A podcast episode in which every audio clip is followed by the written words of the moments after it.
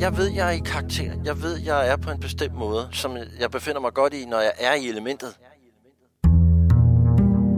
Men når jeg ser det udefra, så virker det mærkeligt. Måske nærmest sådan lidt pinagtigt.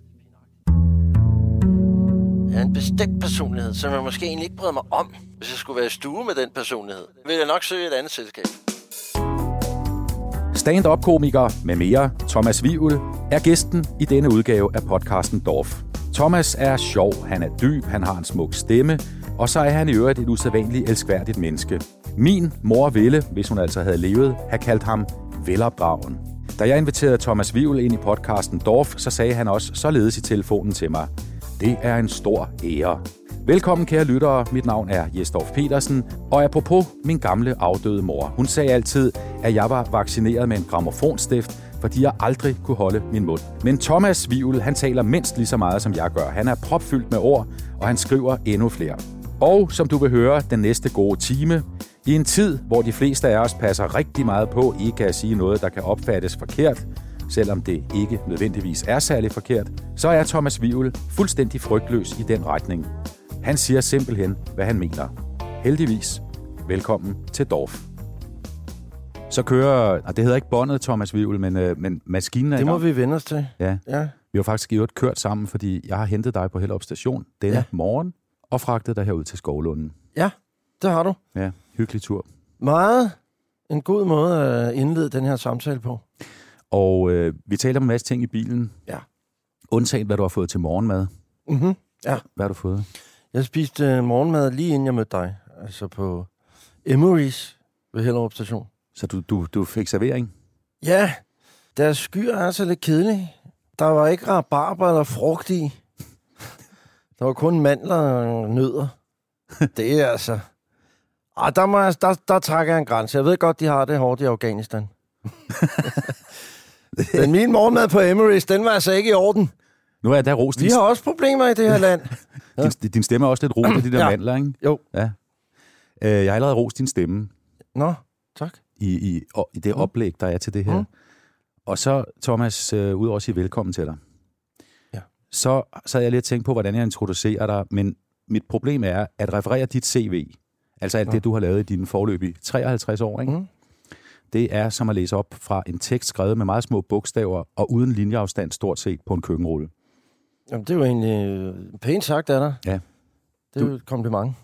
Ja, det, det, Ja. det er i hvert fald en konstatering af, at du er et ekstremt aktivt menneske. Ja. Finder du aldrig ro? Altså, i etruskisk kunst, der er der et begreb, ikke? Horror vacui, øh, angst for tomheden. Den øh, er jeg nok pladet af.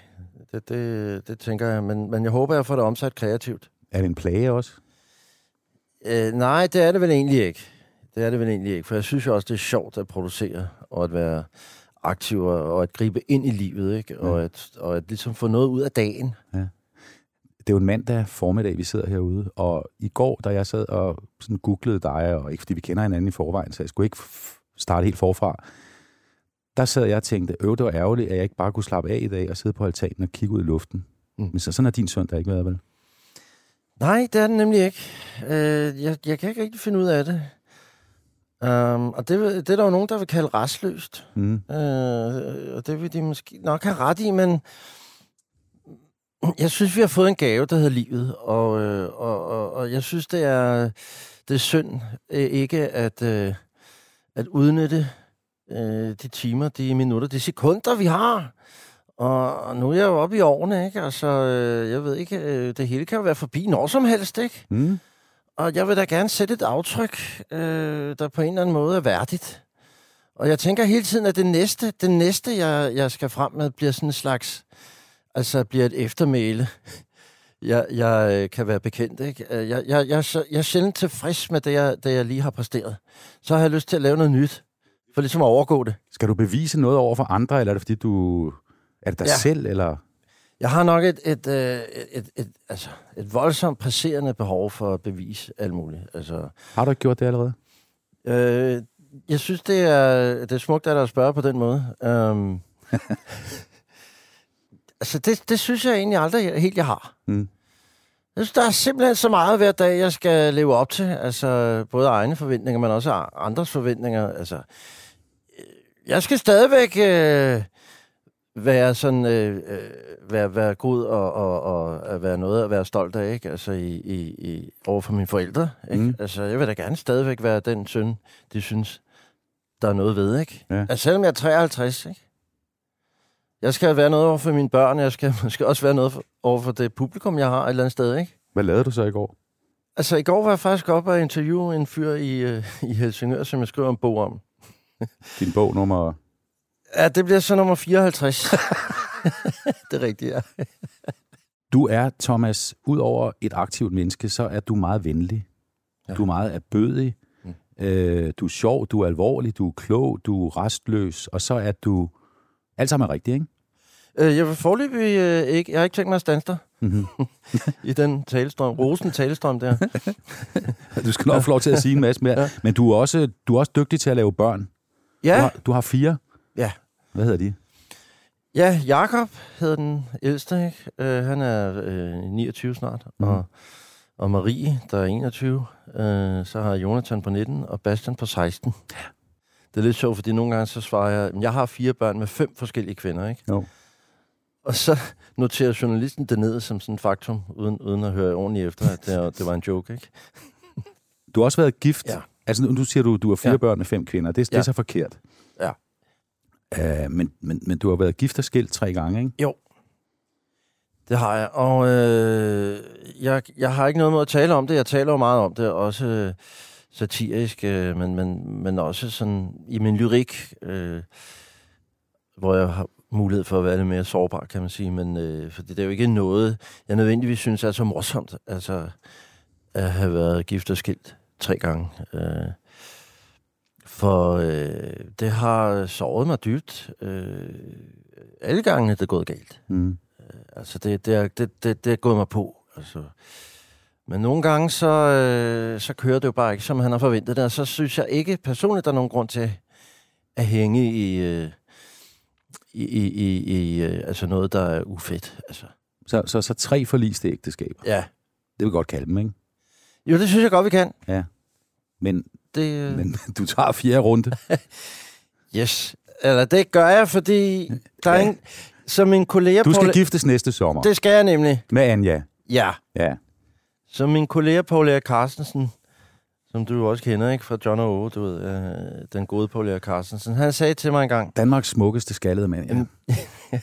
I hård konkurrence med dig. Men øh, jamen, han sagde til mig, Thomas, du skal ikke give op. Altså, du er ikke blevet skilt for den rette endnu. Tror du så, det holder den her gang? Ja, det synes jeg. Øh, jeg, synes, jeg synes virkelig, jeg kan mærke noget den her gang. Og mærke noget... Det er jo svært at sige, at det er noget dybere end de andre gange, men det er noget andet. Altså, det er noget, det er noget jeg ikke har prøvet før. Det er en anden dybde. Øh, jeg, jeg er som en menneske her, som øh, på en eller anden måde er i symbiose med mig og, og mine værdier. Mm. Mere end jeg har prøvet før. Så Anja, det er den rigtige. Ja. Vi skal både, øh, Thomas, snakke om øh, troskab, knap så evigt troskab, om. Mm. øh, litteratur lidt senere. Ja. Men nu vil jeg snakke med dig om kunsten at være sjov. Okay. For den har du. Du har Tak. et såkaldt funny bone. Jamen, det er jeg glad for, du synes. Du kan få andre til at grine, og det er jo, det er jo i sig selv en kvalitet i disse tider. Mm-hmm. Du er 53 i dag. Ja. Hvornår fandt du ud af, at du er sjov? Altså, jeg, jeg øh, er vokset op i en meget talende familie. Øh, en meget sådan akademisk, intellektuel familie. Mm. Øh, hvor det er en kamp øh, at få lov at sige noget. Eller, når man så har ordet, så skal der, øh, altså, skal noget væk bag. Øh, så, så skal der skæres igennem. Så, så skal man have noget på hjertet. Så skal der være noget, noget gods i det, man siger. Og det, her, det havde jeg meget svært at finde ud af, hvordan jeg bare meget med. Ja. Indtil jeg fandt ud af, hvis jeg sagde noget sjovt, så, så var der pludselig nogen, der lyttede. Altså, for jeg kunne, jeg kunne ikke regne med bare at køre, køre med i, i, i, det, i det der intellektuelle flow, de andre kørte. Øh, det kunne jeg ikke hamle op med. Altså som dreng. Ja, præcis. Altså, du- Som du- dreng, ja. Du er søn af Peter Wivel, der var Ja. ja. chefredaktør på Weekendvisen og Berlingske. Ja. Og så har du en familie, som er fyldt med forlagsboghandlere, med kunsthistorikere, kulturredaktører og litteraturredaktører. I, de, de er simpelthen talende, ja. Intellektuelle alle sammen. Ja. Og det var det, der hjalp dig til, ja. Til, til one-liners. Jeg ved ikke, om du kan forestille dig, du ved ikke, en øh, familiesammenhæng i et selskab i min familie, det er altså en trafik af udmeldinger. Fra alle sider, ikke? Man ja. er fanget i, ikke? Sådan en, øh, en, en tyfon, altså udtalelser konstant, ikke? Ja. Og øh, hvis man skal have en chance i det uvær af, af, af, af snak, så, så skal man komme med et eller andet originalt. Og jeg fandt ud af som dreng, øh, det kunne jeg gøre med humoren. Mm. Ikke, ikke min familie ikke er humoristisk, men når de siger noget, så er det meget alvorligt, ikke? Mm. Altså, det er øh, intellektuelt og, og sådan Vigtigt. vigtigt og, og, og, og sådan tungsindigt, sådan set, ikke? Og det er der alt muligt øh, vidunderligt i. Men, men jeg fandt ud af, at hvis jeg, kunne, hvis jeg på en eller anden måde kunne kile mig ind med noget sjovt, så lyttede folk. Det vil sige, du, hvor, hvor gammel har du været der? 6-7 år? Ja, sådan noget lignende. ja. Ja. Hvad, hvad, hvad kunne du sige er sjovt dengang, Thomas? Øh, jeg kunne for eksempel tale om mine problemer. Altså, jeg har aldrig været sådan tilbageholdende med at blotlægge, hvad jeg nu havde af frustrationer.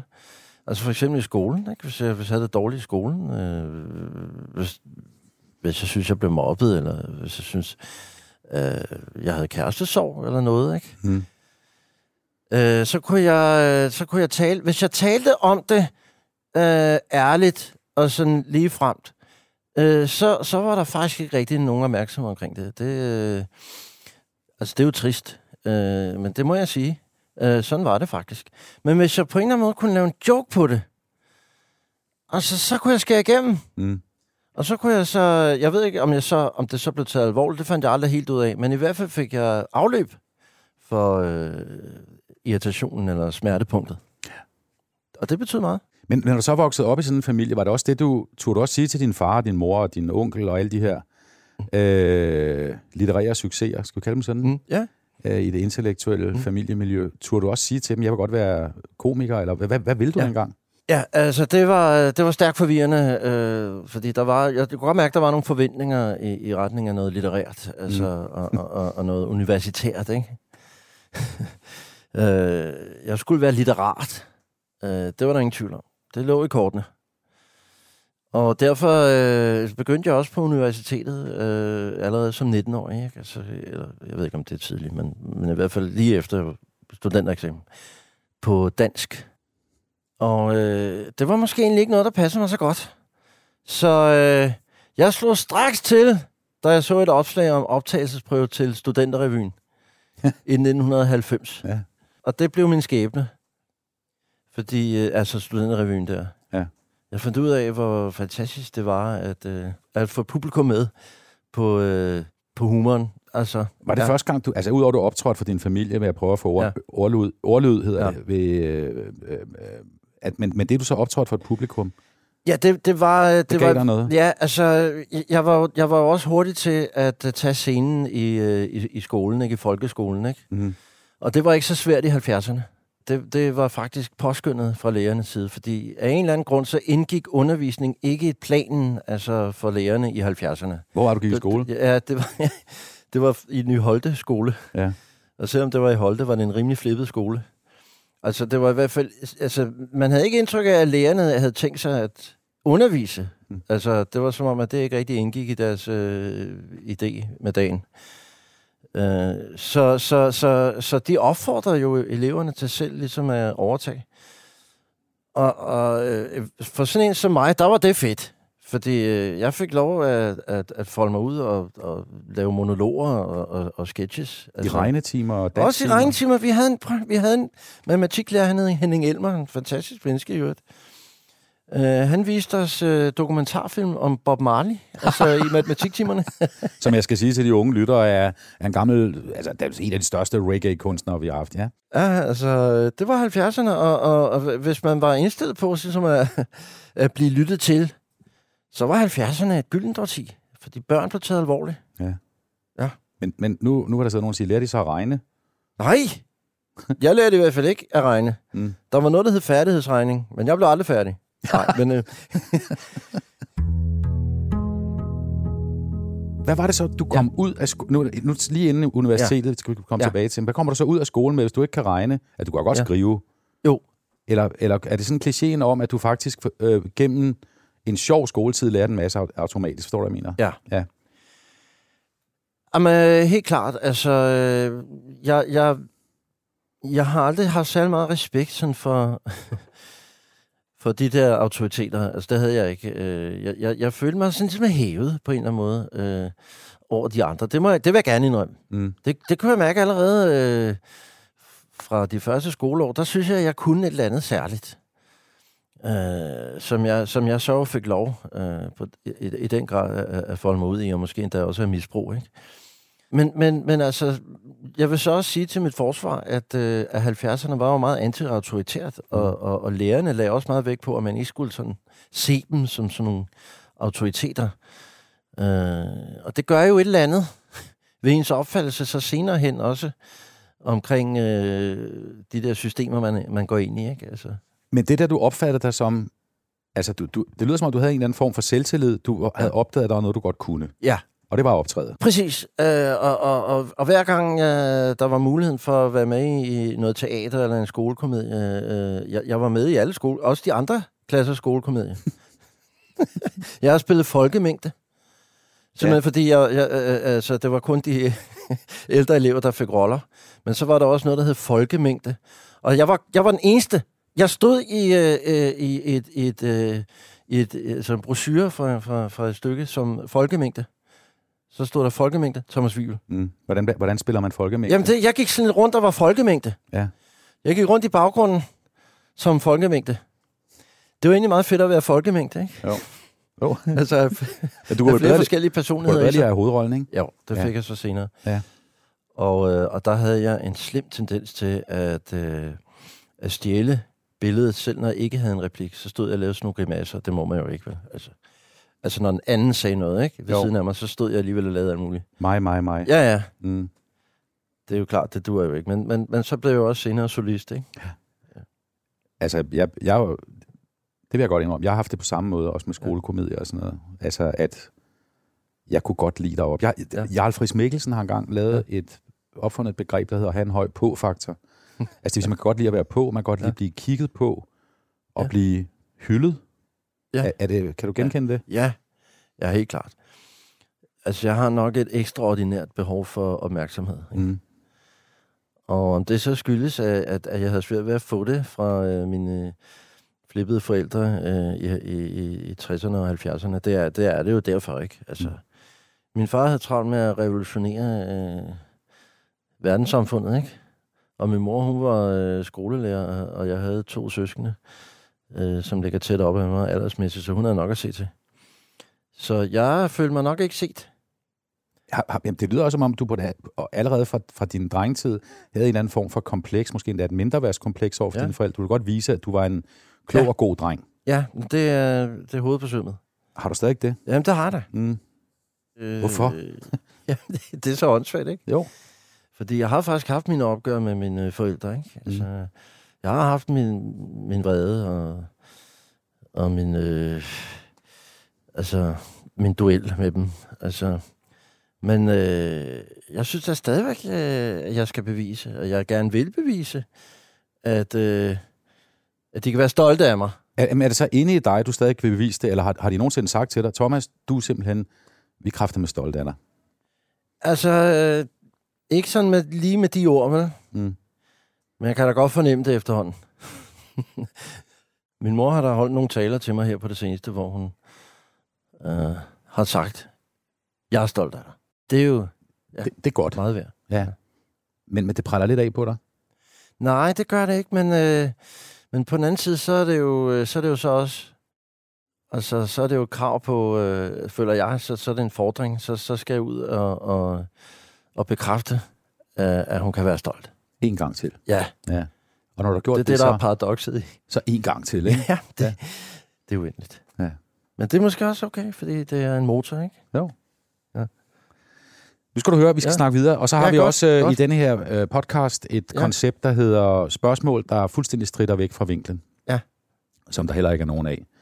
Og de første spørgsmål, det er sådan nogle skolebladspørgsmål, Thomas, inden ja, vi snakker godt. videre. Og det er øh, bare et kort spørgsmål, som du svarer på. Øh, hvis du, det, det skal du. Den her, mm. det første det lyder. Hvad har du på, når du sover? Ja, altså, jeg, jeg er ikke meget for at sove nøgen. Hvorfor? Ja, det er egentlig mærkeligt. Jeg er nok lidt blufærdig. Selv når jeg er alene. Så, så har jeg t-shirt og boxershorts på. Okay. Strømper? Det kan, det kan godt ske. Det er især, når jeg er single, fordi det er bare ikke så sexet. Altså, øh, når man ligger ved siden af sin kæreste, at være iført stok- sokker eller strømper, det dur bare ikke. Hvad er din yndlingsfarve? Det er sort, helt klart. Du er også øh, i sort, Jamen, sort og gråt jeg, tøj. Jeg er ikke exceptionelt øh, i dag i en farverig sweater. Det er faktisk rigtigt, fordi når Ja. vi har mødtes gennem Ja. årene, vi har også Ja. børn sammen, der er gået i skole Mm. sammen og alt muligt, så har du ofte været klædt i sådan cool sort. Ja, Ja. ja. ligesom du er i dag, ikke? Det, det er pænt til dig. Altså, Ja. ja. den sort kan jeg godt lide. Lidt slankere. Også det. Det er ikke sådan noget, den, den mørke mænd eller sådan noget. Altså, det synes jeg faktisk godt, der må være en as- association til. Mm. Og så er det jo sådan, øh, i min branche siger man, at man skal, man skal ikke klæde sig bedre end sit act.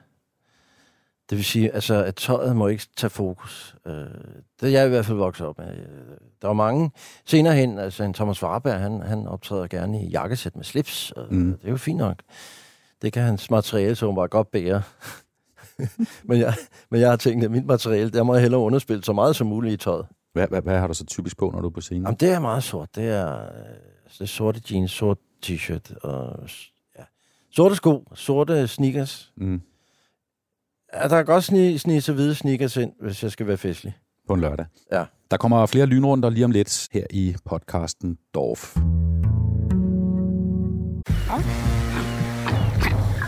Oyster prisen, ja. Stream og tag, ja. Hele dagen. Regningen er ikke slem, for prisen er på hovedet. Øjster har vendt prisen helt på hovedet. Nu kan du få fri tale 50 GB data for kun 66 kroner de første 6 måneder. Øjster, det er bedst til prisen. Har du brug for sparring omkring din virksomhed? Spørgsmål om skat og moms, eller alt det andet, du bøvler med? Hos Ase Selvstændig får du alt den hjælp, du behøver, for kun 99 kroner om måneden. Ring til 70 13 70 15 allerede i dag. Ase gør livet som selvstændig lidt lettere. Det Faglige Hus har et super godt tilbud til alle lønmodtagere. Lige nu får du gratis fagforening i 6 måneder, når du også melder dig ind i A-kassen. Du sparer over 500 kroner. Meld dig ind på detfagligehus.dk. Danmarks billigste fagforening med A-kasse for alle. Har du for meget at se til? Eller sagt ja til for meget? Føler du, at du er for blød? Eller er tonen for hård? Skal du sige fra? Eller sige op? Det er okay at være i tvivl. Start et godt arbejdsliv med en fagforening, der sørger for gode arbejdsvilkår, trivsel og faglig udvikling. Find den rigtige fagforening på dinfagforening.dk. Thomas Vivl, du debuterer på stand-up-scenen, da du er 24 år gammel. Ja. Stor kan ikke stræde din, som sådan var det, det, det centrum for de her... Du, du er en af de allerførste stand-upper i Danmark. Ja. Dengang det var noget helt nyt, Ja. hvor vi kun havde revyer og film med ja. Dirk Passer. Så kom det her som noget nyt, og man sagde, hvad er det for noget? Hvor I var sådan de alternative, ikke? Ja. Øh, hvad lavede du ellers dengang? Jeg studerede, jeg studerede faktisk stadig dansk, sådan lidt på skrømt. Uh, sådan, jeg var en halvstuderet røver, altså bogstaveligt talt, fordi jeg, jeg pendlede mellem uh, universitetet og så studenterrevyen, som jeg spillede med i, igennem flere år. Og så lavede jeg alle mulige amatørteater. Uh, spillede faktisk med Lars Mikkelsen, uh, der på det tidspunkt uh, var helt ukendt, ikke? Altså, i, en, i et teaterprojekt, der hed Cumulus Teateret. Mm. Vi spillede et stykke, der hedder Rivalerne, af en øh, forfatter Sheridan fra 1700-tallet. Øh, instrueret af Gitte Øjgaard, men vi, vi, vi, vi satte det op ude i de gamle B&V-haller. Mm. Og øh, vi fik en anmeldelse i Berlingske, kan jeg huske, øh, og anmelderen skrev noget stil med, Rivalerne af Sheridan er ikke blevet opført siden slutningen af 1700-tallet. Når man ser Cumulus Teaterets opførelse af samme stykke, forstår man godt, hvorfor. Au. Men Lars Mikkelsen var god, vil jeg sige. Altså, det var faktisk hans anbefaling. Uh, han, havde, han havde hørt om dins. Og han mente, det måtte være noget for mig, fordi jeg kunne godt lide sådan at stille mig op uh, til efterfesterne og sige, sige et eller andet sjovt. Mm.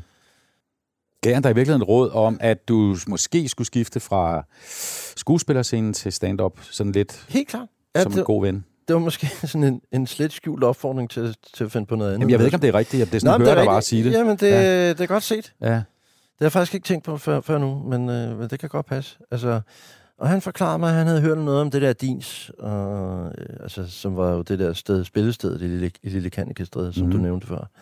Det mente han kunne være noget for mig. Mm. Og det øh, fulgte jeg op på. Så, så på en måde har Lars Mikkelsen en ret stor aktie i det her. Da du står der første gang, jeg ved, du var skidehammerende nervøs. Ja. Men, men, men, men der var også en forløsning i det, altså den her på-faktor igen. Ah, men altså, jeg, jeg, jeg er ikke videre stolt af, af, af min debut der. Øh, Hele min indstilling var meget arrogant. Jeg, jeg kom anstigende som en rockstjerne øh, i mit eget hoved, altså fordi jeg havde jo spillet studenterrevy. Mm. Så synes jeg, jeg var noget, noget, noget særligt jo, i forhold til de andre. Og, og jeg havde ikke forberedt mig specielt godt. Så da jeg går på, øh, altså, falder det faktisk virkelig til jorden med et hul drøn, ikke? Hvordan mærker du det? Jamen, der er ikke rigtig... Øh, altså, det, jo slet, ikke- det var slet ikke det samme som i studenterrevyen, ikke? Hvor blev øh, alle reaktionerne af, hvor... Øh, jeg kunne slet ikke mærke publikum. Altså, det var der en grund til, fordi det, det var ikke morsomt. Altså, jeg fortalte en lang historie. Jeg havde slet ikke forstået, hvad stand var for noget. Mm. Jeg fortalte en meget lang anekdote om, at jeg var blevet ringet op om natten af en fyr, som råbte ind i røret. Ved du ikke, hvad klokken er? Så, jo, så siger jeg, jo, den er halv fem. Nå, men, og jeg ved stadig ikke, hvem det er, der har ringet. Det var noget telefon, halløj. Men så siger han bare, men så skal du ikke tage telefonen på det her tidspunkt, altså. men det, den brugte jeg meget lang tid på at fortælle den historie. Og, øh, og, og, og det og gik virkelig ikke godt. Altså, øh, og det var sundt. Det var sundt for mig. Mm. Altså, fordi jeg kom til at se på det hele øh, på en helt ny måde. Altså, det hele kom ikke så selvfølgeligt. Hvad var det, du skulle lave om så? Ja, men jeg skulle, jeg skulle finde ud af, altså, i det hele taget, hvad stand-up er, og jeg skulle finde ud af at få mig selv meget mere ind i det, ikke? Altså, så jeg blev hængende og, og, og for at se de andre optræde. Jeg var jo først på, ikke? Altså, fordi jeg var øh, så lidt ny, ikke? Altså, det man kaldte æsel dengang. Mm. Så blev man sat først på, ikke? Smidt direkte ud til, Forkamp. ja, ud, ud i arenaen der, ikke? Jo. Øh, jeg, havde, jeg havde tænkt mig ligesom at forlade stedet sådan i nærmest triumf, ikke? Altså efterfølgende, ikke? Men, men, men, jeg, men jeg måtte erkende, at øh, det nok var, var meget godt lige at se, hvad de andre også lavede. Og de var meget bedre, ikke? Jo, altså... Og Kasper Christensen rundede aftenen af, ikke? Altså, øh, formidabelt. Altså, han havde meget tydeligt fuldstændig styr på øh, altså, konceptet og, og, hvad skal man sige, rutinerne, ikke? Altså, Du må da få, det må da være en ordentlig spand psykologisk tæsk, du har fået, da du går hjem derfra. Ja, men det var der også. Men samtidig var det en meget opløftende oplevelse. Mm. Fordi jeg kunne godt se, at øh, stand var noget helt nyt. Jeg kunne godt mærke, det her, det er ikke set før i Danmark. Altså, så det var også med en fornemmelse af, af altså, en, en, en, en, ny, en ny tid, der var, der var øh, ankommet. Hvad skulle du så hjem og gøre for at nå dertil, hvor du kom, nemlig at du faktisk blev grinet af, når du stod på dins? Jeg kunne godt se, at det handlede om de der hurtige øh, pointer, ikke? Mm. Altså de der perler på en snor, ikke? Altså, det skulle ikke være de lange historier, vel? Mm. Og det skulle, du ved, det skulle være sådan nogle hurtige one-liners, der, der ligesom tog udgangspunkt i, i ens eget liv. Hvornår lykkedes det så for dig? Jeg vil sige, øh, uden at forhåbentlig at lyde alt for selvsmagende, men altså, det lykkedes mig faktisk ugen efter. Jeg fik lov at gå på igen ugen efter. Også på dins? Ja. Ja. Kasper gav mig chancen igen. Det var ham, der bookede, ikke? Det var, Mm. ham, det var ham, der ligesom stod for, hvem der skulle på og sådan noget, ikke? Dengang. Og øh, jeg gik ydmygt øh, op til ham, altså nærmest med hatten i hånden, ikke? For at spørge, om jeg kunne komme på igen. Knap så kæphøj, som jeg gik ind. Ugen før? Øh, ja. Og, og, og for at høre, om jeg kunne øh, få lov at snige mig på igen. Og det, det, det, det synes jeg var fint. Han var fint. Men han sagde, har du skrevet materiale? Altså. og med det mente han jo altså den klassiske måde at bygge stand-up op på, og det havde jeg. Og så gik det. Ja, Hvordan, hvordan Så kan man kørte mærke det? Altså, det er et dumt spørgsmål. De griner dernede, ikke? Jo, altså netop, altså, og det er jo bare altså, den eneste måde, man kan vurdere det på, ikke? Det er jo den der afregning, man får, ikke? Altså, øh, folk skal, folk skal morre sig hele tiden. Altså, og det gjorde de også, fordi det var, det var personligt, det, det jeg talte om, ikke? Det var, Ja, så havde jeg været til frisøren, så havde jeg været nede og lege video, kan jeg huske, jeg snakkede om. Det gjorde man jo dengang, ikke? Der, der kunne du gå ned i en videoforretning. Moviebox. Ja, det talte jeg lidt om, det, alt det der med Moviebox, og hvilke film jeg legede. Jeg kom vist også til at lave en parodi øh, så på Marlon Brando i Godfather. Så fandt jeg ud af, at det gør man ikke. Øh, Man laver ikke parodier i stand-up. Det fandt jeg så også ud af. Der, jeg, jeg havde fornemmelsen af dengang, at I bare var, altså, I var alternativ, I gjorde, hvad I havde lyst til, men i virkeligheden var der allerede regler. Ja, Jamen, det var, der var så mange regler. Altså. Mm. Og jeg var selv med til senere hen af, af, af håndhævnen. Altså, ja, der var et comedy-politi. Altså, Hvordan fungerede det? og det var meget hårdhændet. Altså, hvis man ikke ligesom fulgte nogle meget klare øh, doktriner på dins, så, øh, så røg man af. Ja. Jeg var selv med i den junta, sammen med Kasper og nogle andre. Vi holdt meget hårdt fast i en bestemt linje, og det var slet ikke så tosset egentlig. Mm. Fordi det, det purificerede genren. Hvad, hvad betyder poetiseret? Ja, altså det, det holdt den ren, det holdt den øh, snorlige. Ja. Altså, Hvad måtte man ikke? Altså, man må, altså paudier, no go. Mm. Paudier, det er jo øh, cirkusrevyen, ikke? Det er jo linje 3. Linje 3 var vores øh, hovedmodstander dengang, ikke? Alt, hvad de stod for, alt, hvad Eddie Skoller stod for, ikke? Øh, Alt, hvad de der øh, KF'er stod for. for øh, altså, Så ned på dem? Ja, vi synes jo, vi synes jo det var, det var, altså, de turde jo ikke noget, synes vi, Mm. dengang. Nu kan jeg jo godt se, det er jo kæmpe kunstnere selvfølgelig, Mm. og jeg har dyb respekt for os for linje 3 i dag, men, men det var meget godt at have noget at være op imod, ikke, i den Jo. generation, ikke? Vi, vi synes jo, de var pæne, overfladiske, og velfriserede og glatte og alt muligt, ikke? Altså, og de turde ikke være sig selv i det. Det var jo sådan, vi havde det, ikke? Jo. Paudier, hvad er det ikke, du ved? Der er endda nogen, det har jeg set, altså udover at du har lavet en, øh, en håndbog i stand-up komik, ja. Ja. så er der nogen, der kalder dig for stand-uppens godfather. Ja, det er lidt sjovt. Ja.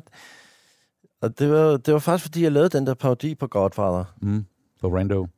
Ja, altså, øh, det, det, det, så, så det har en helt jordnær forklaring. Jeg kan jo godt lide, at, at det også kan svare til, at jeg ligesom har øh, stået for dopen på en eller anden led, ikke? Jo.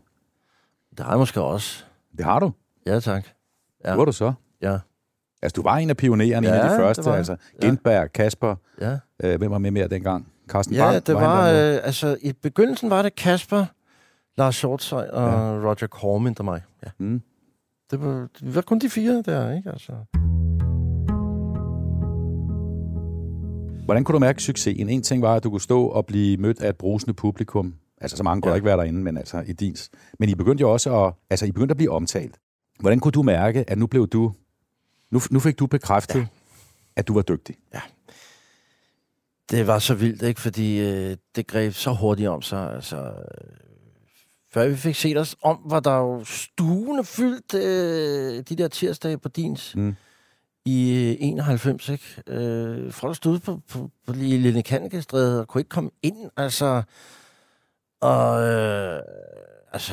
Hvad skete der ja, inde i Thomas ja, Livel? Hvad skete ja. der inde i dig? Jamen, øh, jeg elskede det, fordi øh, jeg kunne godt øh, hamle op med, altså, med den vibe øh, og, og, og den der nye energi, øh, der var omkring stand-up, ikke? Mm. Altså, øh, jeg tog det på mig som en identitet lige til at starte med, øh, for jeg kunne godt mærke, at vi var i gang med noget øh, skældsættende her. Altså, Men når du tager det på dig som identitet, ja. hvad, hvad er det så? Ja.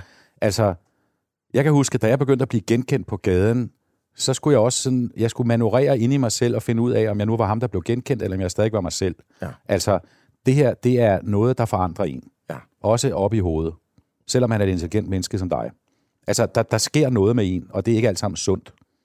Om du har helt ret, det er svært at skille imellem, og det havde jeg måske heller ikke nemt med. Det har jeg måske stadigvæk ikke. jeg, synes, jeg synes, det er ret fedt at være kendt. Mm. Det synes jeg også, Ikke? Ja. sådan nogle Du, gange. du, er også, du er god til at snakke med folk, du møder og sådan noget, Ja. ved jeg. Men det giver dig noget energi at mærke, at der er noget resonans. Bekræftelse. Ja, Men blev du mere, blev du mere selvsikker? Blev du mere, ej, du skal nok sige ja. Selvfed, men det, det kan man det det blev kan man, også. det kan man godt komme til at blive, når Jamen, man... det var jeg i forvejen. Var du det? Ja. Nej.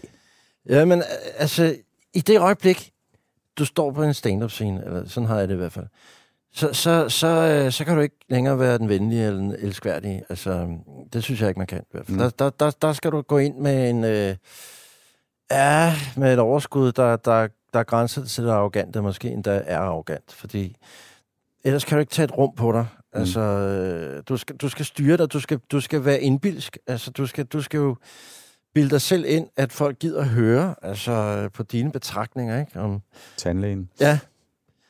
Eller køen i supermarkedet, ikke? Eller øh, du har fået en regning fra UC. Altså, det, det skal du bilde dig ind, at, at folk er interesseret i at høre din holdning på, ikke?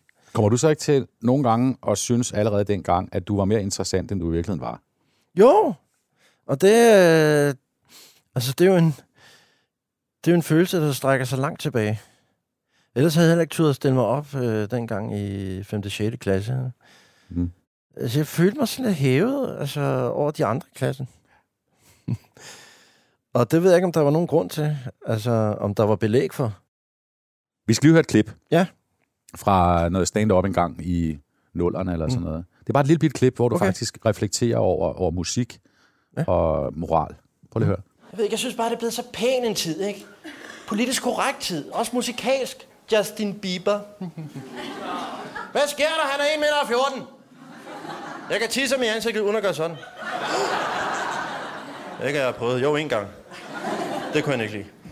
Men prøv jeg savner faktisk 70'erne. Jeg savner de gode, svedige rockkoncerter.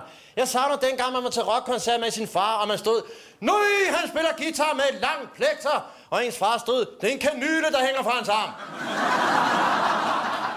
Det savner jeg! Det er blevet så pænt! Thomas Vivl engang i nullerne. Men du kan godt høre den energi der, ikke? Jo. Sådan sidder jeg jo ikke og taler med dig, vel? Nej. Altså, det vil jo ikke være, det vil være udholdeligt, ikke? Jo. Men det, det, det er fedt for mig, det der rush, der er, når man går på og, og, og har mulighed for at fyre den af på den måde, ikke? Hvordan er det at høre det? Ja, men det har, jeg, det, har, det har jeg nok lidt svært med. Fordi jeg kan gennemskue mig selv. Hvad vil det sige? Altså, jeg kan jo godt gennemskue, ikke, når jeg lægger nogle manerer på, ikke, og er på en bestemt måde. Øh, ja, så det er, du ved, jeg kender mine tricks. Jeg ved, jeg er i karakter. Jeg ved, jeg, jeg ved, jeg er på en bestemt måde, som, øh, som, jeg- som, jeg, som, som jeg befinder mig godt i, når jeg er i elementet. Mm. Men når jeg ser det udefra, øh, så virker det mærkeligt. Måske nærmest sådan lidt pinagtigt. For mig. Fordi det er, så, det, er det er jo, altså man er jo en scenepersonlighed, altså det er jeg i hvert fald. Mm. Jeg er en bestemt personlighed, som jeg måske egentlig ikke bryder mig om. Hvis jeg skulle være i stue med den personlighed, vil jeg, vil jeg nok søge et andet selskab. Så du, på den, du vil hellere sidde og snakke med dig selv, som du er nu, end som Ja. ja. du er, når du er oppe på, på stand-up Ja, helt klart. Ja. Ja, det vil Men jeg. du er ikke flov over det jo. Nej, det er jeg ikke. øh, Det er jeg ikke. Jeg bryder mig bare ikke så meget om det. Jeg fornærmer dig ikke ved at sige, at nogle af dem, du startede med, de er kommercielt noget endnu længere. Ja, helt sikkert. Madison, Gindberg. Mm. Ja. Hvorfor?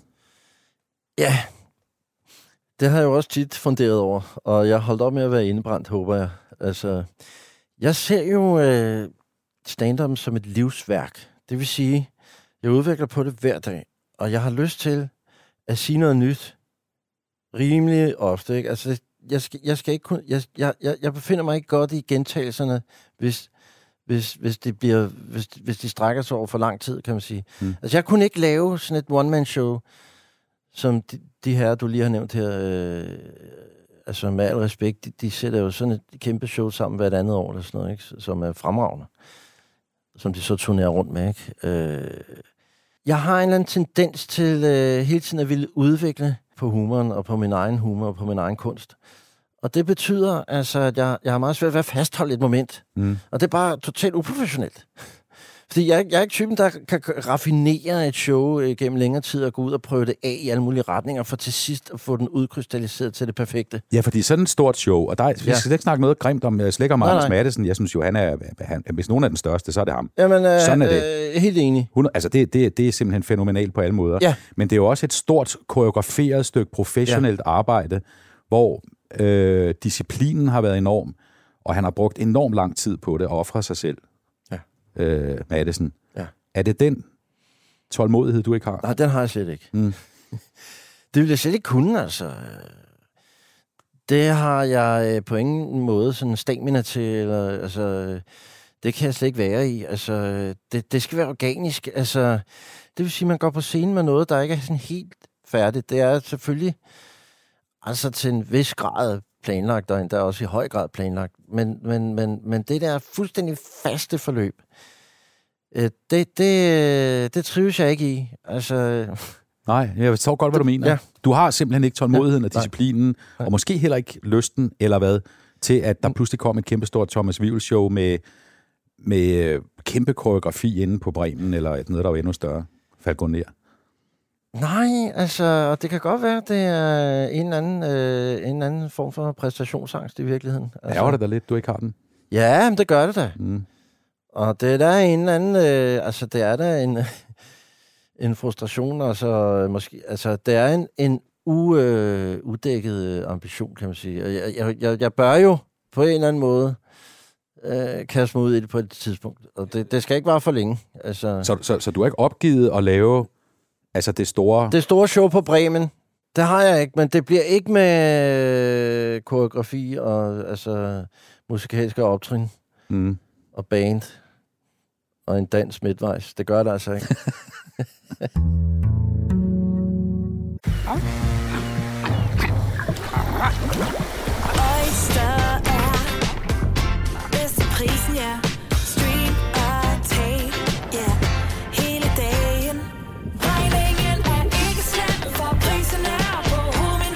vend prisen helt på hovedet. Nu kan du få fri tale 50 GB data for kun 66 kroner de første 6 måneder. Øjster, det er bedst til prisen.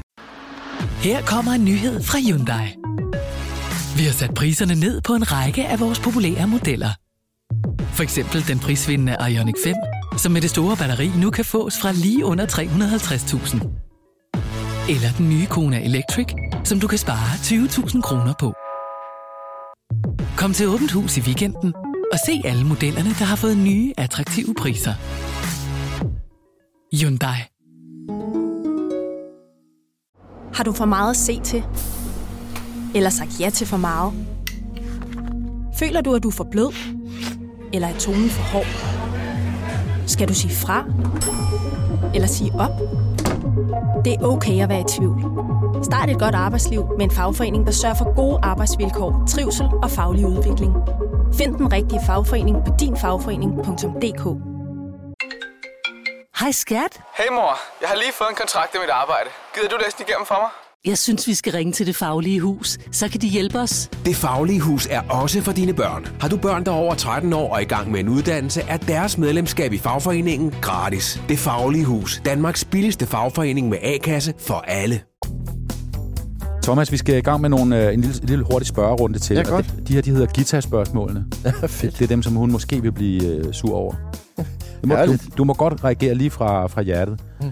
Første spørgsmål. Er du glad for din krop?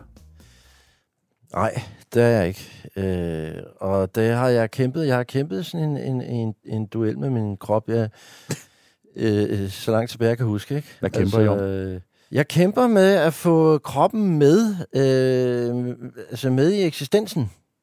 Det forstår jeg ikke. Øh, altså, jeg, jeg, jeg er nødt til at forholde mig til, at jeg også har en krop. Jeg var med i Vild med Dans, det har du også været, ikke? Du, ved- jo, det har du. Nej, Har du ikke? nej, nej.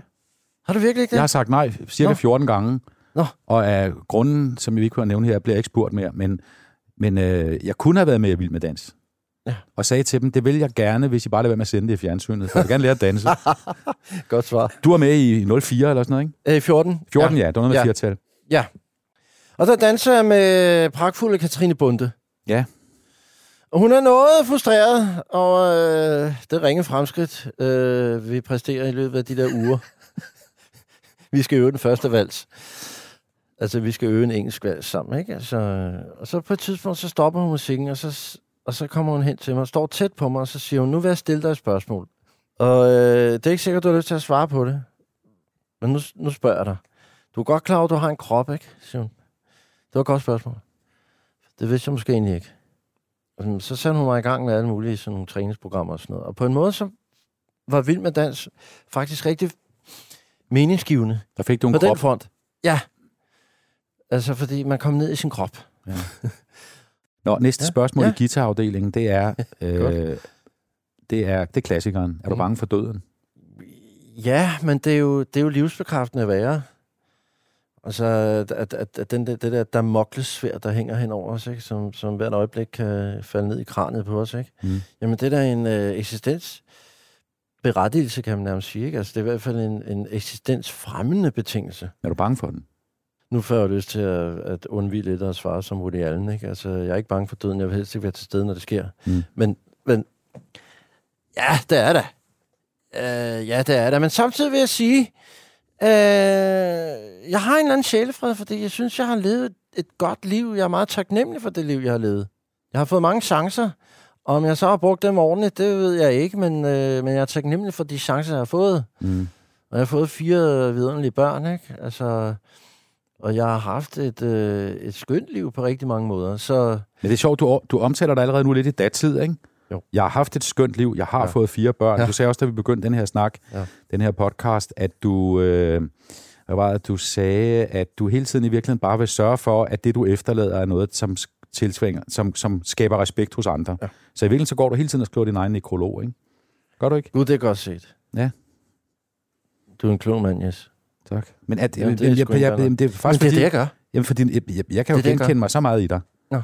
Fordi jeg har også altid været i det her hamsterhjul, hvor jeg skulle præstere, både fordi jeg synes, det er sjovt, men også fordi jeg godt vil vise andre, at jeg ikke var altså den største failure her på Men det, det er virkelig godt set. Det går op for mig nu, det er det, jeg gør. det, Jeg skriver min gravskrift hver dag. hele tiden. Ja. ja. Vi løber fra døden. Ja. ja. Nå, men så længe vi løber. Exactly. Nu vender vi os lige til noget, jeg også vil tale med dig om, og det er en anden ting, du og jeg har fælles, det er, at vi begge to er holdt op med at indtage alkohol. Ja. ja. Jeg stoppede for seks år siden, du stoppede for otte. Mhm. Så tror folk, Thomas Vivl har engang i tiderne, hvor du lavede meget stand-up, der har du ligget stinkende beruset i en rendesten Mm. uden for dins og drukket hver dag. Mm. Det er ikke rigtigt. Nej, det er det virkelig ikke. Altså, og det er jo ikke så mærkeligt, hvis man tænker sådan. Jeg har jo øh, efterhånden lært at sige ordene, jeg er alkoholiker. Det er så ikke mere, du ved, men, men det er man alligevel. Du er alkoholiker for livet, kammerat. Ja, netop. det er lige præcis. Tror jeg nok. Det er jeg der fået i hvert fald. Jamen, det er også rigtigt. Ja. Ikke? Altså, det indebærer altså ikke, øh, som du før omtalte, vel, at uh, man, man ligger og roder rundt ude på asfalten. Det var bare, altså det fyldte alt for meget, det alkohol. Og det er jo ikke altid afhængigt af, hvor meget man drikker. Det er konsekvensen af misbruget, jeg kigger på. Fordi jeg blev, øh, jeg blev øh, altså, fraværende og indadvendt og, og, og hissig og øh, kontaktløs for mine nærmeste. Og også for mine børn. Hvad, hvad, hvad var det at være kontaktløs? Ja, altså, jeg, jeg, jeg var ikke til stede med dem. Nej. Jeg havde simpelthen ikke det der overskud af hjertelighed og kærlighed. Var det fordi, du var fuld, eller fordi du ventede på at få ro til at sidde og drikke lidt? Det var både og, det var også tømmermændene, ikke? Ja. Fordi øh, jeg prøvede faktisk at, at, at, at time, øh, hvad skal vi sige, drikkeriet, således at der ikke var noget, der var ikke noget drikkeri, når jeg havde mine børn, altså, Mm. mm. som alene far med dem, ikke? Øh, men, men, men så var der jo tømmermændene, som jeg trak med for flere dages druk. Det trak jeg jo med så i den periode, jeg havde børnene, ikke? Hvad betød det? Det betyder, øh, det, altså tømmermændene var jo, øh, det jo faktisk lige så frygteligt som at drikke, fordi man er lige så påvirket af tømmermænd, som man er af alkoholen. Så jeg var bare, jeg var træt, ikke, og, øh, uoplagt, ikke, sådan kort for hovedet, altså. Og bare slet ikke øh, nærværende med, med mine egne børn. Havde du det der, jeg- jeg, som jeg kan huske også fra den, øh, for jeg kan jo genkende det der, på en eller anden måde, uden at man selv vidste det, så skulle det bare overstås, indtil man havde sin fred igen. Ja, lige nøjagtigt. Ja. Og jeg vil da helst, jeg da ikke spille for frelst, altså der røg der også nogle shooter ned, ikke? Sådan i, i hemmelighed, ikke? Jo. Og øh, det vidste børnene jo godt, ikke? Ja, de vidste det, selvom du ikke troede, de vidste Ja, det. Ikke? det er helt sikkert. Har I snakket om det i dag? Ja, vi snakker tit om det. Store børn, jo.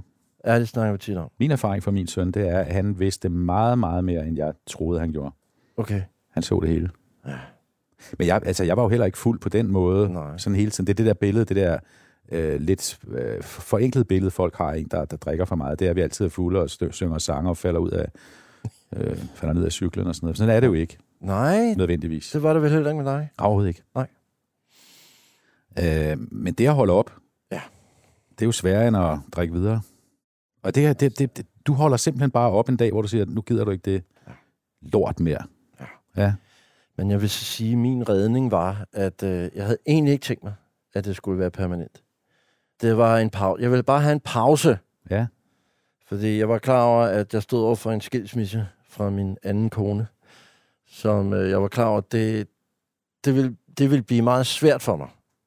Og jeg var godt klar over, at det kunne jeg ikke være i samtidig med en øh, druktur. Vel? Det, det ville jeg ikke kunne overskue. Jeg Altså, hvad var det, der var svært? At, at du ikke kunne rejse dig selv? Og... Tømmermænd med hjertesorg oveni, den er farlig. I Mm. hvert fald for mig. Ja. Uh, så ved jeg godt, så kan man drikke sig videre ud af den. Men, men, men altså, så hardcore en, en, en, en dranker var jeg ikke. Mm. Og jeg vidste bare, altså det kunne blive, det kunne blive virkelig slemt. Altså ikke sådan selvmorderisk eller noget, men, men, men jeg kunne ryge ned i en i et dybt hul, en dyb depression. Altså, hvis jeg ikke holdt op med at drikke. Så tog du en pause? Så øh, jeg tænkte, nu øh, tager vi lige 3-4 måneder uden alkohol, ikke? Ja. Og da der var gået en 3-4 uger, altså det var jo øh, altså, uhørt øh, meget Mm. for mig. Ikke? Altså, Det var, som, når, det, var, ja, det var som, når folk faster en måned nærmest. Ja. ja. Så fandt jeg ud af, at det var sgu egentlig meget fedt. Ja, det er det jo også. Øh, og så, øh, så satte jeg sådan en ære i hver dag, sådan at holde mig fra det. Altså, du ved, jeg, jeg, jeg blev sådan lidt stolt af mig selv. For hver dag, der gik, og jeg kunne sige nej. Ja. Og så efterhånden blev det øh, altså en, en, en, en tilstand. En livstilstand, som øh, jeg, var, jeg var stolt af at være i. Det hører jo, synes jeg, også med. Jeg ved ikke, hvordan du har det med det, men det hører jo også med, at man er faktisk stolt af sig selv, ikke? Jo, jo. Ja. Jamen altså, det er jo det, selvfølgelig, det skal vi begge to Ja, være. ja. Altså, det, det, det er sgu en kraftpræstation, ja. Udover det er ekstremt fornuftigt. Så er det, øh, altså, så, så, så er det, øh, det er cool. Ja. Og det er stærkt at, ja. at, at, at lade være. Ja. Jeg har det jo også sådan, at det, jeg, jeg går der ikke og savner det. Det værste ville være, hvis man gik ligesom og opfattede det at være ædru som noget, der bare var en nødvendighed. Men jeg har det også sådan, at jeg har da fået et meget bedre liv, efter jeg har holdt op med at drikke. Jeg savner det stort set heller ikke. Jeg kan godt savne følelsen af de der momenter, hvor alkoholen havde en eller anden stabiliserende virkning, de første to-tre glas. Ja. Men alt det andet, bras og alt den øh, øh, kontroltab, man lider, når man fjoller rundt og har tømmermænd og, og, og bare skal have, øh, skal have fred igen, det er jeg så lykkelig for at sluppet for. Jamen, det er stærkt. Altså, øh, og vi må jo sige, øh, det er jo ikke, fordi det er nemmere for os end for andre, Mm. mm. der har været i et misbrug. Men vi er jo bare, du og jeg, ikke, i miljøer, hvor, øh, hvor der festes, Ja. ja. og øh, hvor man går ud og drikker efter en opgave. Ikke? Øh, jeg tænker også, det må have været virkelig svært for dig, fordi øh, du er jo et festligt menneske også, ikke? Jo, jo. Så, øh, Men jeg er faktisk blevet meget sjovere, efter jeg ikke øh, holdt op med at drikke. Eller mindre ikke sjov. Eller, øhm, altså, Mm. ja. Ja. jeg, jeg, tror, jeg tror, altså, jeg er blevet behagelig at være sammen med. den kan jeg godt lide, den formulering. Mindre ikke sjov. Ja. Ja, det, det er netop Ja. det. Det er netop det. Men der er jo stadig nogen, der betragter os, kender du ikke det, der betragter os som sådan nogen, altså lidt, lidt der er på en eller anden øh, s- s- speciel kost eller et eller andet. Altså, ja. Det er lidt som at have en veganer til bords, ikke? Det er. Jo, jo. Jo, jo, nærmest sådan overdrevet omsorgsfuldt, ikke? Jo. Altså, hvis jeg er ude, så har folk sørget for sådan 8-9 forskellige typer af most, Ja. og sådan eksotiske former for saft. Så, Du vil have en cola, ikke? jo, det smager da meget godt. Ja. Jamen det sjove er jo, at de synes, man skal have vinerstatning og øl. Ja. Nu hedder det ikke længere ølerstatning, men non-alkoholik øl. Ja. Fordi vi skal jo have et eller andet, der lugter af at Ja. blive stiv. Ja. Ikke? Jo, altså, det er jo meget sødt af folk. Ja, bestemt. Øh. Hvis man siger, at man ikke drikker, så er der også nogen, der godt vil gå mere på opdagelse i det, ikke? Og, og, og der er jo også nogen, der lægger mærke til, når man ikke drikker. Det er der jo. Men det er sjovt, det er sådan, fordi øh, nu ryger jeg ikke øl. Og så er det jo sjældent, at nogen siger, hvorfor øh, ryger du ikke cigaretter? Ja. Altså, men det bliver altså stadigvæk, det er stadigvæk så synligt, når man ikke drikker i vores kultur. Ikke? Altså, jeg, jeg, det jeg var ude for at komme til et selskab, hvor, øh, til en havefest, hvor jeg fik stukket en fadøl i hånden, ja. og sagde nej tak, og så sagde vedkommende, altså venlig ment, nå er det med den på. Ja. Ikke? Altså, ja. Ej, men folk er jo søde og rare, Ja, ja. og jeg, jeg synes også, man kan mærke, at der er en større forståelse og accept af, at alkoholisme er en stadig en kæmpe overset sygdom, men den, Ja. den, øh, det er okay at, at lade være. Ja. Ja. Savner du aldrig at få en skid på? Altså, jeg, jeg kan jo godt... nu her, hvor jeg har mødt Anja, hun er meget festlig, ikke? Altså, jeg kan jo godt savne de der i starten af et forhold, ikke? Der, hvor man sidder sammen øh, gennem en hel nat, ikke? Altså, og hygger og snakker og Mm. øh, socialiserer sammen, ikke? Der kan man med savne, hvad vin kan gøre øh, i den forbindelse, ikke? Altså, fordi alkohol er jo også på mange måder øh, øh, en, en fin form for kontakt med andre mennesker. Altså, den, det kan noget bro, jo. Den kan bygge bro, når det er bedst. Har du set Ikke? druk? Ja, Ja, ja. ja. Det, netop. det, det er jo rigtigt. Ja. Ikke? Jo. Det er skide sjovt, noget af det. Og den fanger den der scene, hvor de sidder sammen på en restaurant, de der fire gutter der hygger sig i starten der, ikke? Der, der, der, der, den, den stemning, den, øh, den kan jeg godt savne. Det kan jeg også. Ja. Men det er ikke nok til, at vi kaster os ud i forbruget igen. Heldigvis ikke. Men hvorfor har du været åben om det? Det har jeg også selv Ja. været. Men hvor, hvor, hvorfor har du fortalt resten af Danmark, at du holdt op med at drikke? Du kunne bare lade være. Altså, der er ikke nogen, der opdagede, at du ikke lød være. Altså, den primære årsag, fordi jeg kan jo godt sige alt muligt vidt løftigt om, at jeg gerne vil udbrede budskabet om ikke at drikke. Mm. Altså, det er jo fornuftigt i at holde op, og så videre. Det vil jeg selvfølgelig også gerne. Altså være et forbillede. Ja. Ja.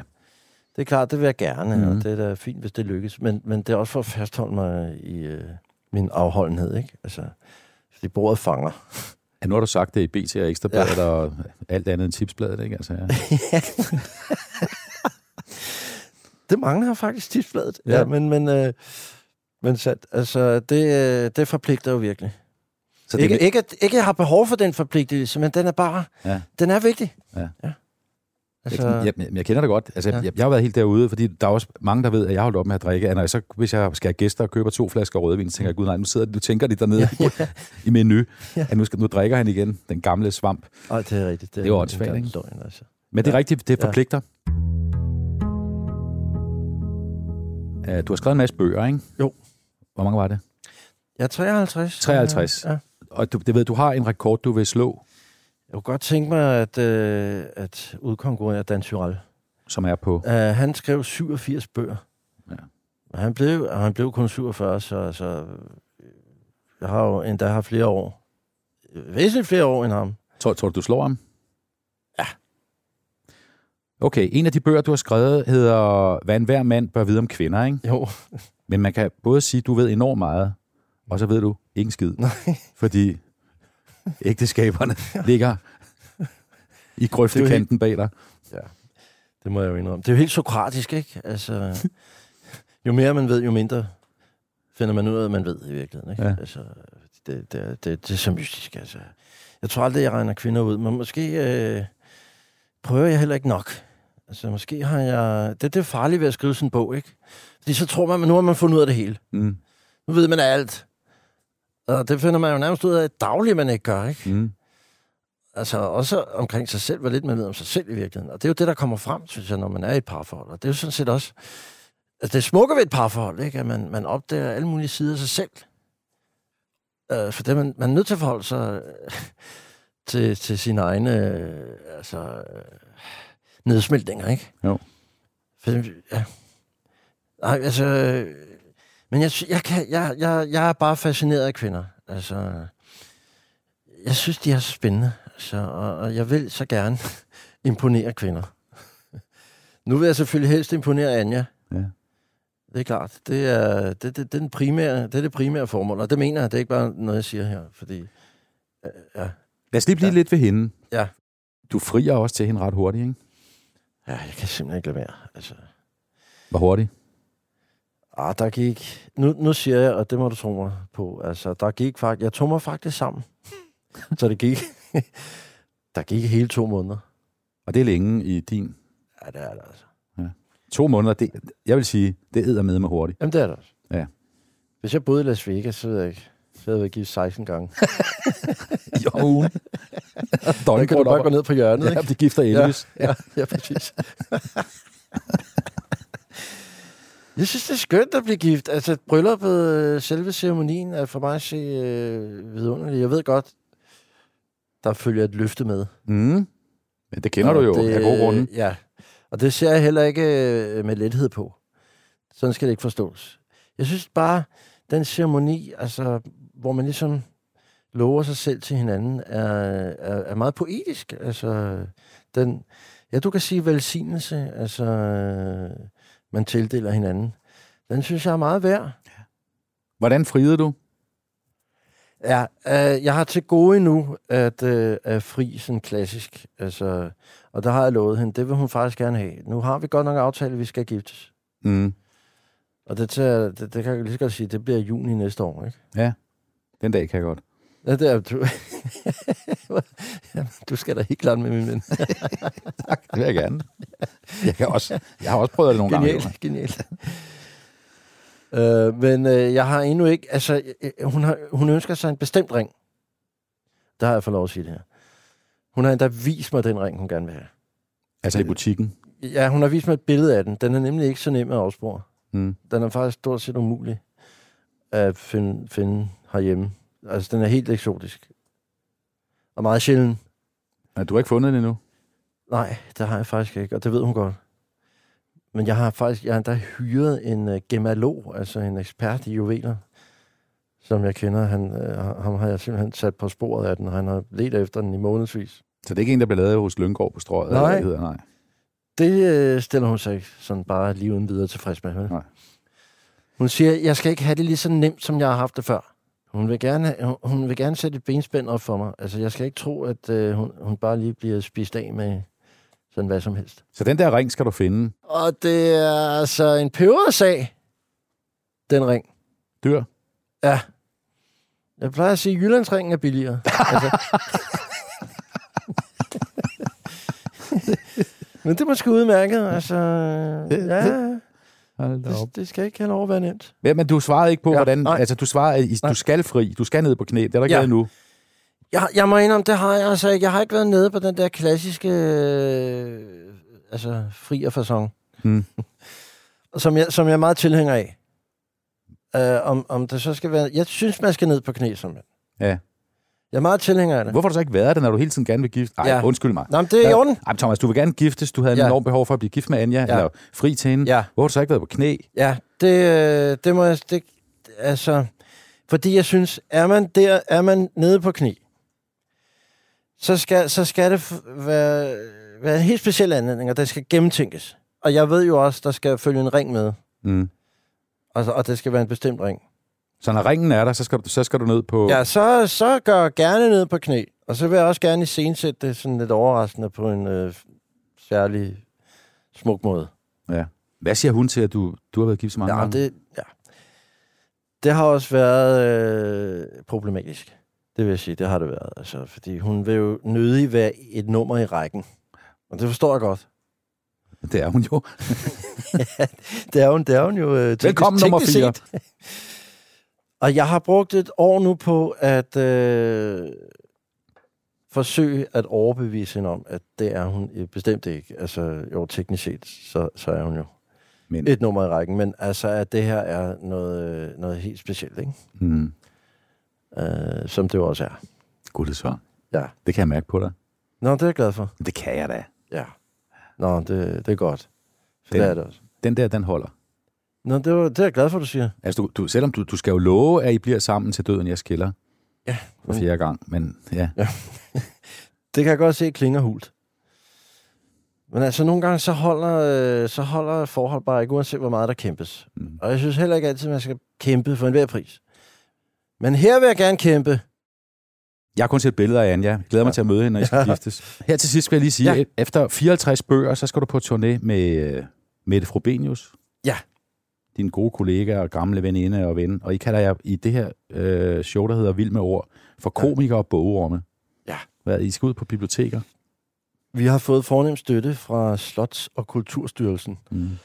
som er, altså, det er en del af Kulturministeriets projekt. Øh, der handler om at øh, udbrede det glade budskab om at læse bøger.